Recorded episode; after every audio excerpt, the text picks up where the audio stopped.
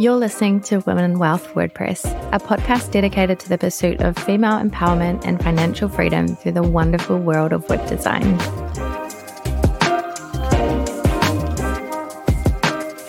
Today, we're going to be talking about the consultant mindset, which I love the idea of and I'm very intrigued by, and I'm really interested to know more myself. Part of this podcast is like very selfish and that I get to talk to cool people and learn things. So I love it. Can you just explain what the consultant mindset means to you and what it means like as a creative and how it differs from just being a service provider? Yes, I can. I think I might start with a story on that actually yes, because it's story. how I it's not a it's not a really interesting story but it is a story and it's really I suppose about how I recognize the difference. Yeah. So when I worked in agency. So that's my background. I worked in studios. And I suppose reasonably early on, I went from being design into brand strategy. And I had developed a strategy, a brand strategy for a quite a big corporate. I was in Sydney at the time and it was all prepared. And look, the usual approach was someone more senior than me would ultimately then lead that presentation to the mm. client.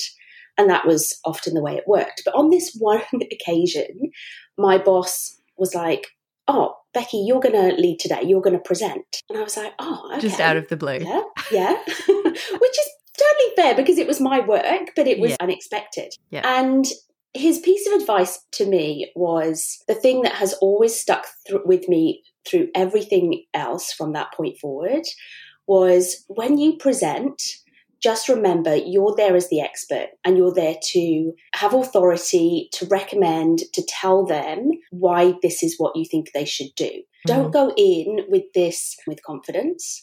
So, what he was telling me is there's something in the way you hold yourself and the way you behave with the client, which is part of being a consultant and which is part of, to use a cheesy phrase, like flipping the script with them in how they see you and how mm. they respond to what you're telling them. You could yeah. be telling them something really amazing, but if you deliver it in an apologetic way or in a way mm. that feels mm. like you're not confident in it, they probably won't share that confidence either.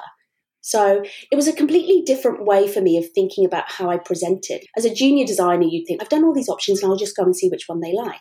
Yeah. But actually, it was about being much more firm. So that was how it started for me in terms of leaning into what I now refer to as the consultant mindset. I love that. And yeah, I was just thinking as you're saying that, it's like, you know, you could do really great work, yeah, but if you present it not in a great way, they're not going to love it. Or you could do mediocre work and it comes down to almost like marketing it to them. And yeah. I see that on Instagram as well, like with the people I follow who I really love. It's not necessarily about the logo that they're showing, it's like how they describe the meaning behind it and how they got to that result and all of that type of stuff. So I really resonate with that. That's so great that you had a mentor that kind of took that time to do that with you and trust you and give you that opportunity. Yeah, it's the story behind it and it's the reason for doing it. And that's why it amazes me. And I even asked the question recently, and I talk about it a fair bit when creatives don't present their work in person because you lose all the opportunity to have that authority. That's probably where I was for the longest period of my career. And I definitely learned mm. a lot about that person on a different way to behave. It was more of a boutique agency. It wasn't yeah. really big one. You can get really, as a designer or any creative, you can get a bit lost yeah. in the big agencies early on. So it was more boutique, and I definitely felt like I had lots of opportunities to do things that maybe I wouldn't yeah. have had at that level, at the level I was at. And I was thrown into mm-hmm. a lot mm-hmm. more things. And I think that has served me well in my business yeah. as a whole because now I'm very much give it a go and see what happens. I don't get yeah. intimidated by a big project. I don't get intimidated by something that's a bit outside of my wheelhouse. I never have those kind of worries. And I think it was because mm. it was always like, let's just, I'm going to throw you in and see how things go. That's so great, especially as a young designer. And I think, yeah, a lot of it is confidence, but confidence only comes through doing it. And then once you've done enough things, like you say, that you haven't done before and you've conquered them and you've done them, that just adds to the confidence in all other areas, even with things that you haven't done before. So it's like the thing of feel the fear and do it anyway. I've definitely experienced that in my business. And I, same as you, I've got to the point where now I'm like, okay, I haven't done that, but I can do it. Let me figure out how to do it. And yeah, just figuring it out and muddling through and learning as you go. There's a lot to be said about that. Absolutely. And I think as well, we can spend so much time getting all the processes in place and, oh, this is the way I'm going to work. This is my client questionnaire. This mm. is the mm. brief template. This is my onboarding process. Like so much time in the prep and not just throw yourself in and just give it a go and see how things evolve because things will always change. Yeah. So if you spend too much time like navel gazing and not just getting on with it and trying it, suck it and see, as they say. Yeah. I think you can just spend, a, there's a lot of time mm. wasted doing that procrastination and preparation and that you just have to do the thing. Like MVP, I, I, say that to the women in my course. Don't spend too much time on something. If you're there spending an hour on one section, like move on, just leave it and come back to it. Sometimes you need space from something to think about it. Sometimes no one else is going to see all of that time you've spent and all of that time you've wasted. They're just going to see it as a whole. So, like, you yeah. just need to get it done sometimes. There's a lot of power in that for sure. I had a client and she used to say JFDI, which was just effing do it. I love that. You can say fucking on this one. I swear all the time. Oh, yeah. I've had this idea floating around in my head for the last few days, and it's just get your shit together. And I'm like, I need to do something with that because I looked it up on Instagram and I'm like, it's not even a handle yet. What can I make this into? Because sometimes I feel like I need to just get my shit together. And I'm like, I could, I love just like motivating myself and motivating other people. So I'm like, maybe I should just make a fun Instagram of swearing at people. getting them to do things. Maybe I move away from the woman wealth and just do something like follow my bliss a little bit. I think that's really important sometimes. Yeah. Okay. So, in your experience, how has adopting this kind of different mindset added value to your career and your business? And what are some of the benefits you've seen? And particularly, I guess now that you're a freelancer, I'd love to know like how that's translated for you. Oh, it's a huge difference. I think that certainly even coming out of agency. So I worked up in agency up until just before I had my kids, which was 11 years ago. And so coming out of agency and into my own business, initially, I definitely had a bit of maybe to some extent a loss of confidence as a creative, just took whatever mm. work came up, saw myself as just the doer, the service provider. But I quickly realized and remembered my brilliant mentor and knew that wasn't mm. working for me. Being the yes person in my agency, the yes person yeah. to my clients, wasn't productive. It wasn't good for me. It wasn't good for my well being. And actually, it isn't good for the client either.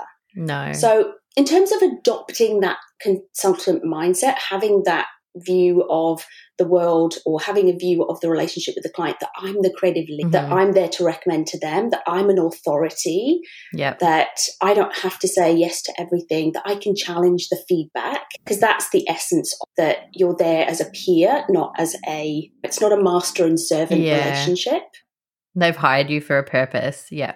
Exactly. And I think to some extent when you don't step up and be an authority and lead the client, you're letting them down a little bit as well. Yeah, agree. Yeah. You'll know when you're not doing it because the client will start to try and take control. That's the red flag. When the client starts to try and design it for you, direct you, starts sending you Pinterest screen grabs of how it should be, mm. or starts to try and dictate the way the process should run, then that you're not being you're not in the consultant mindset mm. because the client is seeing a gap who's leading this yeah. and they'll go i'm going to step into the gap so that's the red flag but the benefits would be for me obviously premium pricing yeah. when you have that air of authority in what you do then people will recommend you in a certain way. You know, that's the person mm-hmm. you need to speak to because they're going to solve this problem for you. So you, of course, raise your demand and therefore you can command premium pricing, that's a positive. That you really hang on to your creative integrity. So that's so important for me as a designer. I was never in it to just go, I'm the pixel pusher that just responds to the client what they want. Yep. If I see a brief that's like, well, I really want it to be red and I don't like XYZ, I'm like, I'm out.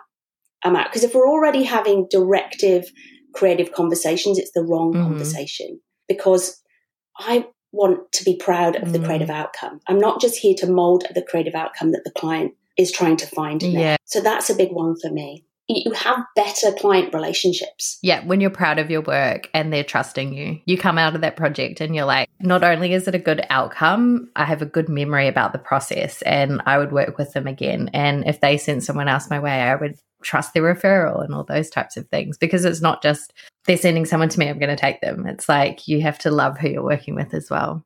Absolutely. And I think that's about well being, mm. isn't it? I would be lying if I said that every project is perfect, every client is perfect. Yeah. I'm never going to say that's yeah. the case. But having a good quality experience and enjoying the process with the client is a really important part of well-being and feeling like you want to keep mm. on doing it. And I think when it's a real equal partnership and when you feel like you've got that position of leadership in a respectful way, it makes for a much better yeah. experience. And therefore, it's better for you. It's better for your mental health. Yeah. I did read your bio and you mentioned that you help freelancers thrive in business, keep their sanity and their creative mojo. And I think that can be something that falls down in this industry. Like people talk about burnout and people talk about not being inspired and all those types of things. Like when you're doing work that you're proud of that you can't wait to add to your portfolio, that is more rewarding. And I can say this now because I've gone through and I've made, I've had a $300,000 year. I've, I've had times where I've made a lot of money. And at the time, you're like, whoa, like when you book a project or when you hit that number, that's not what you remember six months down the track. What you remember is that project. I have clients who are three years into business now and their logo and their branding is like continuing to grow with their business and support their business. And I'm still working with them and I'm still talking to them. And I love that relationship that I've built with them. I just have one this week that I had a meeting with. I'm really proud of that. It's a tangible thing that it's just a really beautiful feeling, I think. Yeah. And those ongoing relationships with the clients, I always think of a client relationship that got it goes way beyond the end of the mm. project, unless they were a pain in the bum, in which case yeah. you just kiss them goodbye. But hopefully they yeah. weren't because you established and you cultivated that good relationship. And most importantly, they then become your referrers. Yeah. And whilst none of us in the, uh, this industry want to rely on referrals, that's always a problematic place mm. to be. Getting great referrals is one of the most lucrative things mm-hmm. you can have because if you get a great referral from someone who was a great client, chances are the people they're sending to you will be of a similar you know like-minded type mm-hmm. people and obviously it costs a lot less it costs a lot less in financially but also in terms of your personal output mm to get a referral than it does to go out and s- look for new, new, cold clients. Yeah, I agree with that. In terms of getting new clients, I'm going through this at the moment where I had someone find me through a website that I was listed as like a, a tech expert for this product. And I'm like, I've actually never used that product before. I didn't list my business on their website. So they must have done that themselves. And I had a meeting with this client and I was like, this is weird. And he wasn't my dream client. Even when he booked a meeting, he didn't fill in my form properly. And I emailed him and I was like, just letting you know, I don't work with that product. I work with this. Happy to have a chat. And yeah, so many red flags. And then he didn't proceed. And I was like, that was such a waste of time. I should have never. I'm going to ask that company to take my.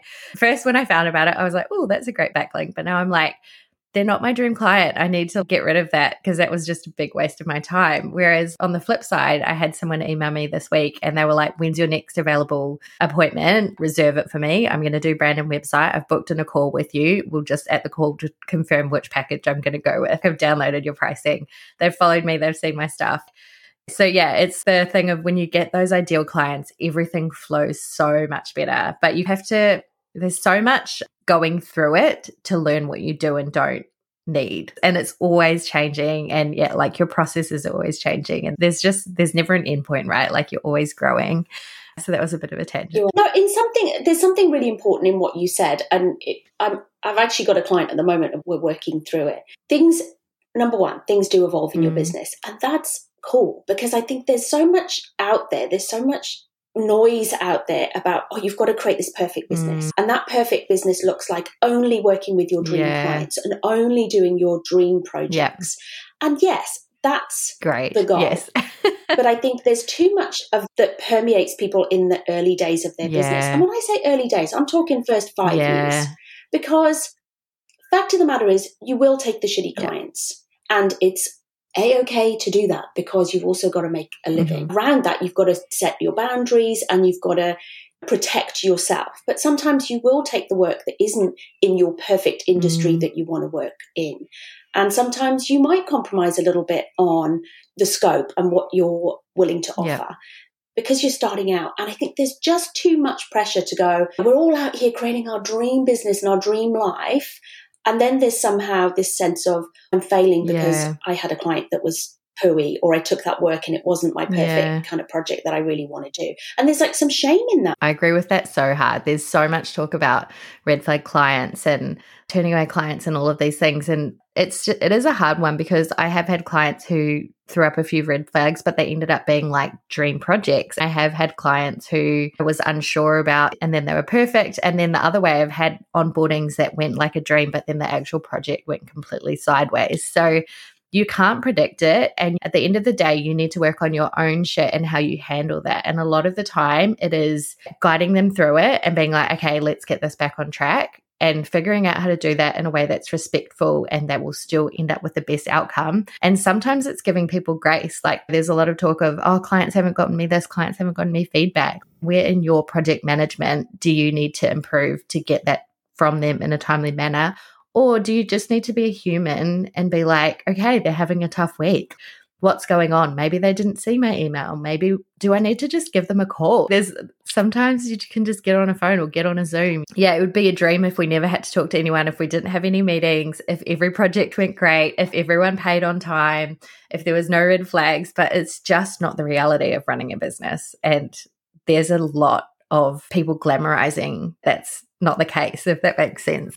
Absolutely. Who is turning away work mm. In the early days of their business when they're not paying the bills? Yeah. Don't feel bad for taking the work because it's a learning experience. It puts money in your bank account mm. and it will inform your portfolio. It, there's lots of good things about it. So don't feel bad about it. But coming back to the consultant mindset, part of that is taking responsibility. Yeah like part of the consultant mindset is about taking responsibility. Part of that is I hear so many creatives bitching and moaning about the quality of the creative brief. And actually, as a creative, you are partly maybe more responsible mm. for the hmm. quality of the brief because you need to be asking really good questions. You need to put yourself in the position to push back and challenge. If there are gaps, then it's your job to help the client fill those gaps. So taking ownership of some of the things, like you said, take ownership. If the client's confused or they're going outside of your process, there's a good chance that actually that's maybe your on you and you didn't set the boundary yeah. or absolutely, absolutely. So for me, that's a the consultant mindset's a good thing about taking leadership, taking control, being really confident in your creative product, but it's also about taking mm. responsibility. I resonate with that a lot. I have these thoughts a lot, so I'm glad we're discussing it. You mentioned that I guess it can help you command a higher price point, make more money, and elevate the perceived value of their work. I think doing that, it can be really challenging to get to that level. So it might feel like hard for designers to make that switch from designer to leader. So, how do you get them? How do you encourage people to work on that and build that confidence and yeah, change their own mindset? Look, I think the first thing is about how you see yourself and how you see the client. And I think there's a lot of, again, chatter, particularly if you've come from an agency background. It's very much about putting the client on a pedestal. Mm. There's things that people say the client's yeah, always right or that. they're paying the bill. I literally couldn't agree yeah. with that. they are they're paying your for your expertise. Yeah. And so if you don't give them that, then it's going to fall over on day one. Mm. And the client isn't always right. The client doesn't always know what the solution is or what the outcome should be. So I think that's the mm. first thing is to recognize that's not the case. That is not the nature of the relationship. You're not entering into a servitude type of relationship. If the client wants that kind of relationship, then coming back to the red flags, that's a valid and genuine red flag if someone brings you a logo that they scribbled on a napkin and they just want you to reproduce that in Canva, then, you know, I think that's a red flag. Yeah. But I think that's the first thing is to really recognize that what is the right dynamic in the relationship and to put yourself into that leadership position and to recognize that's what the client wants from you too. And it's what they need to build a successful business. Absolutely. It's absolutely. And if they're going out there investing in something, I think they deserve the respect of getting an authoritative response mm. back, someone who's going to really bring the value. If they feel like they've got to then manhandle the project to success, they've got to guide you, they've got to do all the heavy lifting. And I think the other thing is going and reneging on everything I said in the beginning is I think a really important part of feeling good about your your value and stepping into that consultant mindset is starting to develop confidence in your process and your mm. product. So I, for me, I think it's a really valid thing to work on your creative process. To mm. have that reliable, those reliable steps that you go back yep. to every time that you take the project through, you take the client through, lead you to almost an inevitable outcome. So if you treat every project like, okay, blank sheet of paper, where the hell do I start? Yeah then that doesn't build confidence. Yep. That doesn't give you that sense of authority. But if you've got a really clear methodology that works for you and you document it and you build on it and you keep improving it, crafting it, it. Yeah. I totally agree with that. And it also it just reduces the mental load of okay, what do I do next? What do I like you can spend that mental load on the creative piece, which is I say this to my clients branding takes a piece of my soul every time that the designing piece, it's always okay, something's wrong and I can't figure out what it is. And I need, you need to take time away. And I always say to my clients, because I normally do brand and website, the branding piece is the hardest and I'll give you a timeline. But to get that first design, it sometimes cannot be adhered to because you can't, the creative part is the one part you can't rush. It's a little bit hard, but the steps before that, the getting to that, the pulling out the strategic words from the brief, the research, the reading between the lines of their mood boards that they've given you and figuring out, okay, what is it that you like, but what is it that you actually need for your business? Those are specific, repeatable steps, but the getting that into a logo, that's the hard part. But I think when you have all of those steps laid out, you'll get through it every time you get through it if you refer back to those other strategic parts that you've done in the start. Processes are such a game changer, I think, in any business. And like you say, documenting them, having checklists. I couldn't operate my business without that. yeah, absolutely. And look, I think it's what you say is really interesting because I've had a few conversations recently about just designing one yep. concept. And it fascinates me, me, because I don't think I will ever do it. I'm not against it. If it works for yeah. you, do it but it just I don't think I subscribe yeah. to it. And I'm not even sure I can articulate exactly why, but it's just not yep. for me. And I think it lends itself to something that has been an important learning in my business is that there's probably one strategic overarching direction mm. that you mm. need to go into. There's a core business problem, and there are some core problems around brand that you mm-hmm. need to mm-hmm. fix, which might be around positioning and how you elevate your value. So the strategic problem and solution is probably a mm-hmm. one thing. I agree I with that. Go, well, here's different options for you around your strategy. That's a one yep. thing. But by its nature, creativity is there's a lots of ways into how you solve that strategic mm-hmm. problem. Mm-hmm.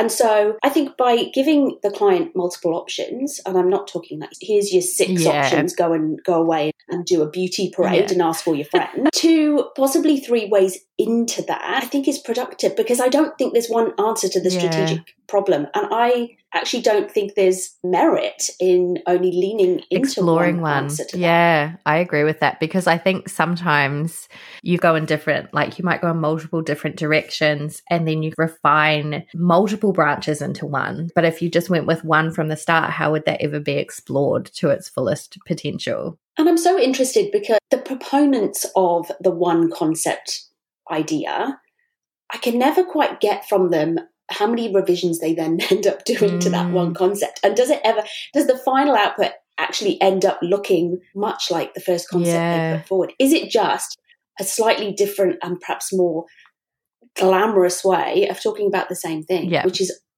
creativity is iterative and it yeah. will be an iterative process and you'd be naive to think it's not And do you find sometimes this is like, again going off the consultant mindset track, but when you give logos to clients, or like I do two options as well, when you give them to them, do you go, okay, this is the one they're going to choose, and then they choose the other one? That happens to me all the time. Oh, that is so yeah. interesting.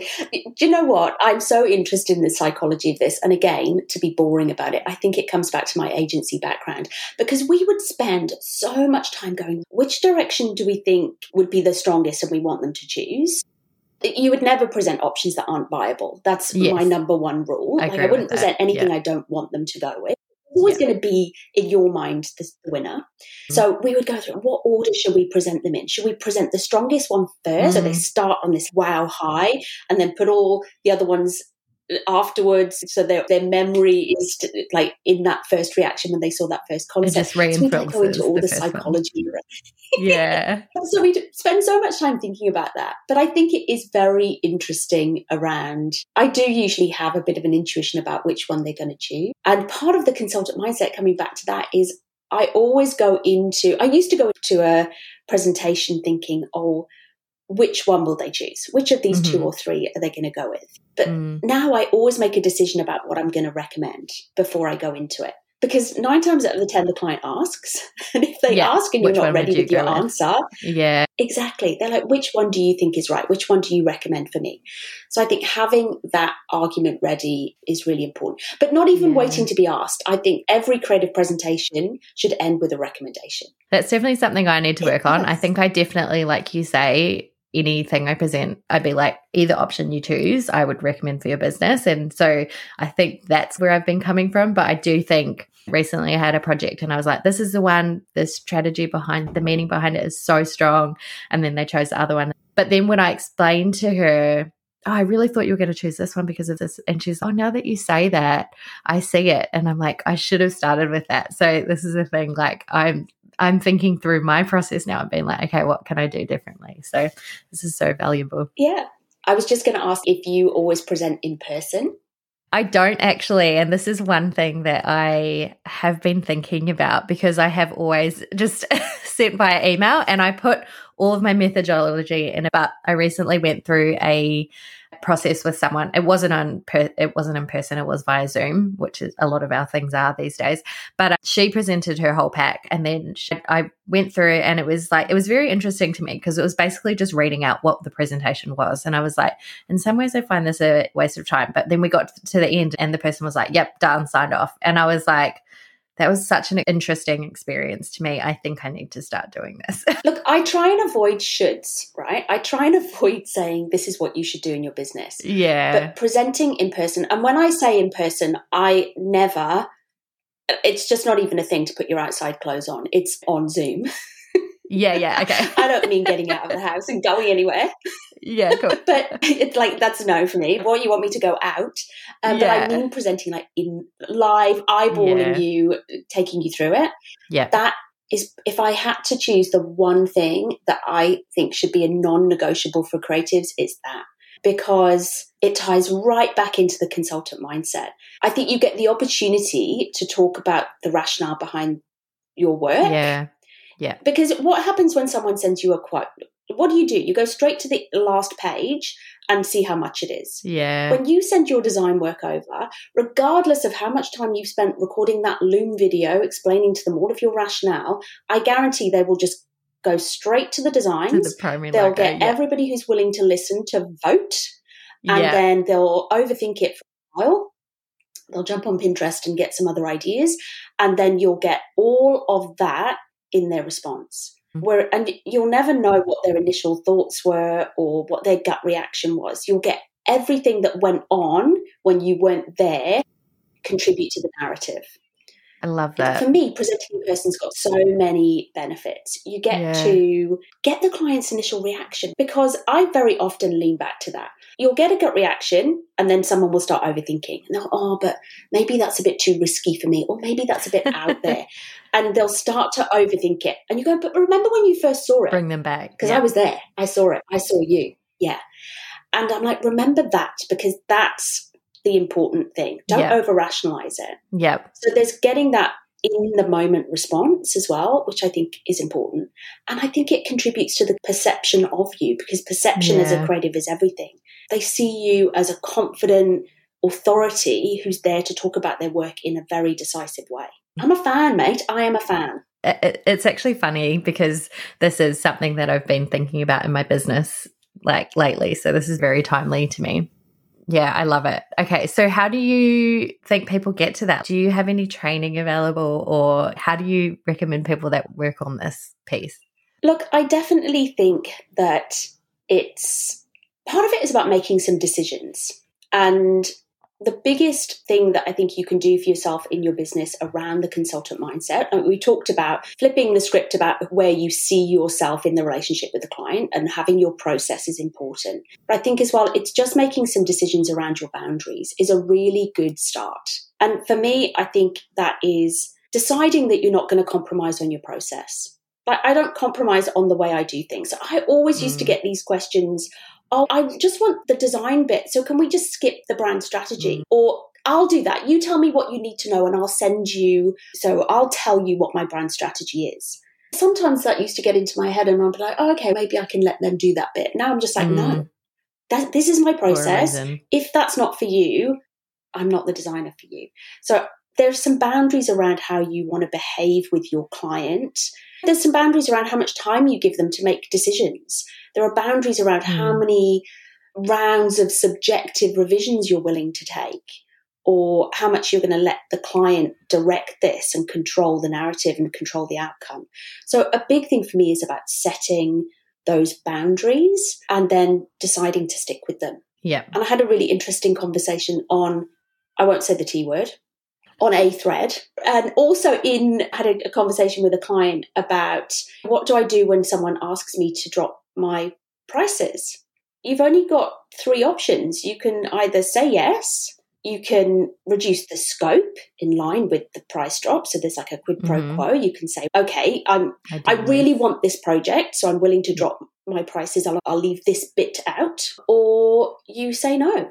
And only you can make that choice You've got to set your yeah. own boundaries. So I think that for me is the biggest part of the consultant mindset is just deciding that's who you're going to be. It's a decision. I, I could have gone into that presentation that day and gone, oh, I'm a bit nervous and I don't know what to say, and here it is, and what do you think? Mm. But instead, I decided, no, that's who I am today. I'm a mm. consultant mm. and I'm here to be the authority. It's that that's simple. It. Yeah, I definitely had that. It's actually funny because early in my business, I did have people ask me to discount my prices, and I did it a couple of times, and I always hated those projects. And then I made this decision at one point, and I just started saying to myself, No, I do not discount my pricing. And it's funny, like, no one's asked me since then. I don't know. I think there's a lot to be said for mindset and working on that, and then backing it. And like, you make a decision, you make behaviors that reinforce that decision, and and then you come to believe it yourself. So, like, it's a cycle of building that confidence and it's just going through it and doing the thing. Yeah. yeah. Look, I'm being self aware. That's why I refer to it as the consultant mindset because it is a behavior, but it's a behavior that's fed by a mindset, by seeing mm. yourself in a certain way. And part of mindset is being self aware, isn't it? Knowing yeah. when you not uphold or not stick yeah. to your intention. Yeah. So I've got a client and she always says, hopefully, or hopefully that they'll choose that one, or hopefully, yeah. I'm, I'm banning the word hopefully from your vocabulary. It's being self aware of the things that you do. I had another client, she was like, Oh, I don't want to do live discovery calls. I don't want to do in person discovery calls because I'll probably end up committing to something that I didn't want to do. I'm like, Okay, but be self aware. That's something you might do. Yeah. And if you're not self aware of it, then yeah, there's a good chance you'll slip into it. But if you go into the call going, yeah. I am not going to submit to a price reduction here and now, submit to a scope yeah. reduction. Yeah. Know that that might come up and know what your response is going to be, which is, yeah, no worries, mm. I'll get back to you in an email after this call or whatever works yeah. for you.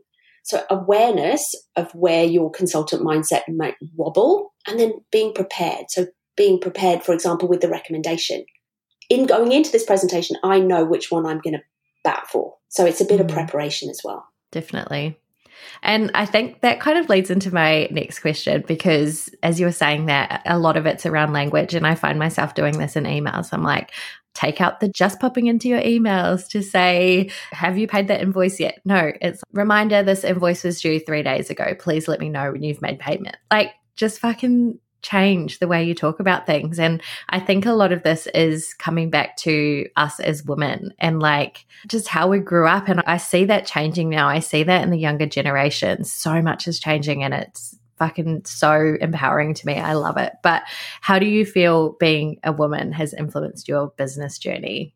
It's so interesting, isn't it? That idea of being apologetic and not wanting to big yourself up in some ways. I will answer the question, but I will also just quickly say I shared something recently which was the phrase pride before a fall. I don't know if you know that that phrase. No, I haven't heard it. So it's like a is it a proverb? I think it's a proverb. And it's something I used to okay. hear a lot as a kid. Pride before a fall means when you show off, you're going to fall flat on your face. Uh, yeah. So when you're like, oh, look at me, look what I achieved, chances mm. are not long after that you're going to fail and then you're going to feel something stupid. bad's going to happen. So yep. yeah, it's like an old-fashioned phrase, uh, which is basically keep yourself small, shut up, small, don't talk about yep. your achievements.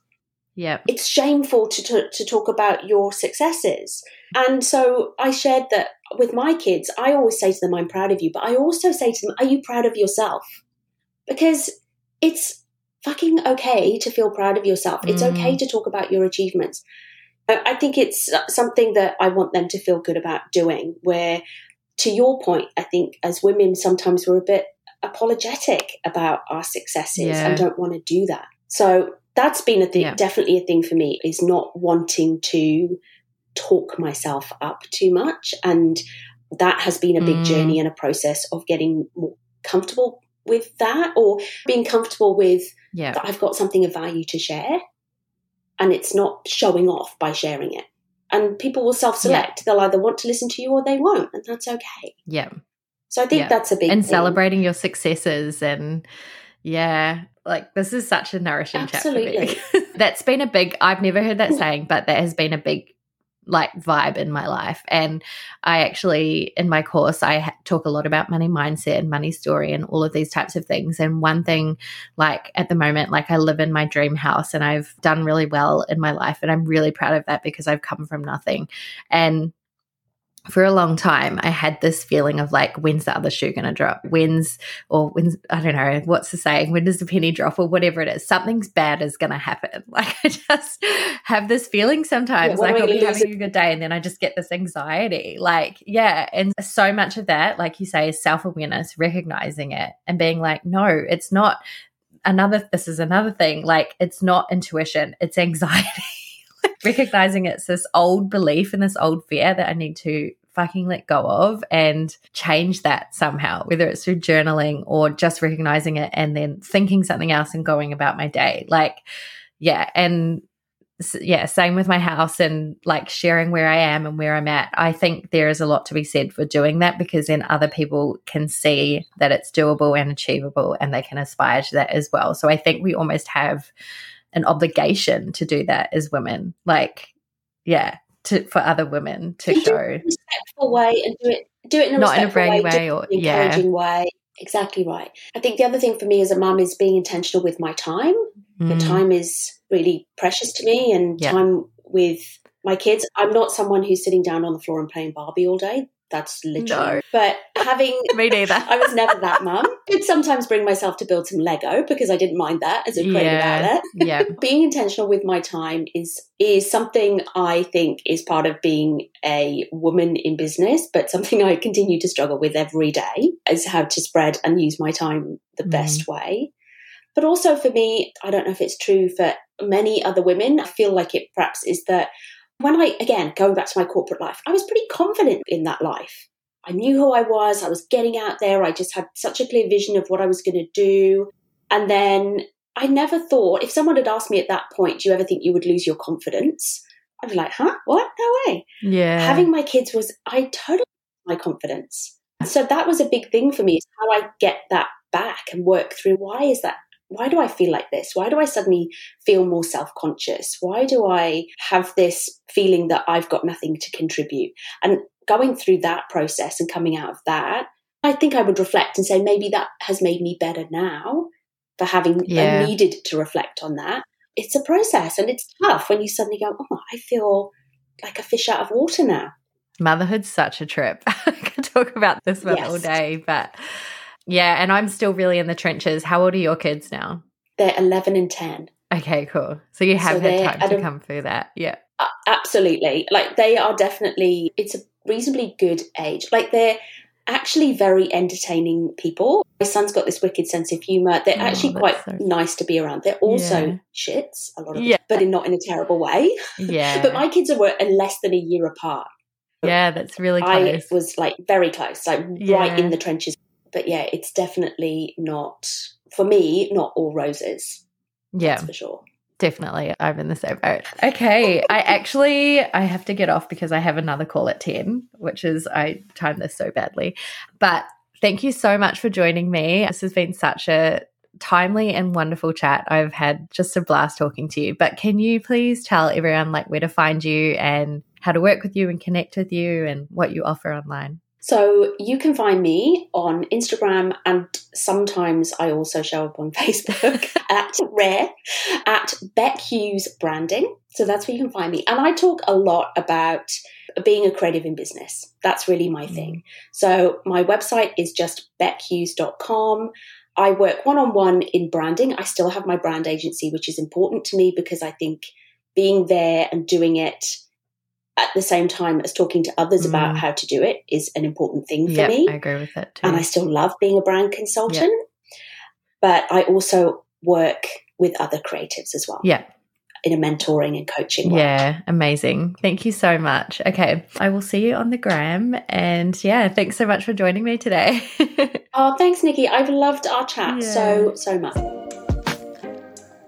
if you love what I do here, let's connect. I tend to hang out on Instagram, and you can find me at Seedling Digital and at Women Wealth WordPress. You can head to womenwealthwordpress.com forward slash freebie to download my free Embrace Your Dream Life workbook.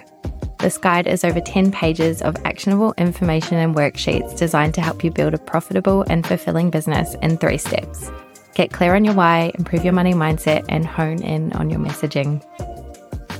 If you enjoyed this podcast, please leave me a rating and a review. It truly means the world to me, and I read every message and kind word. Till next time, aim big.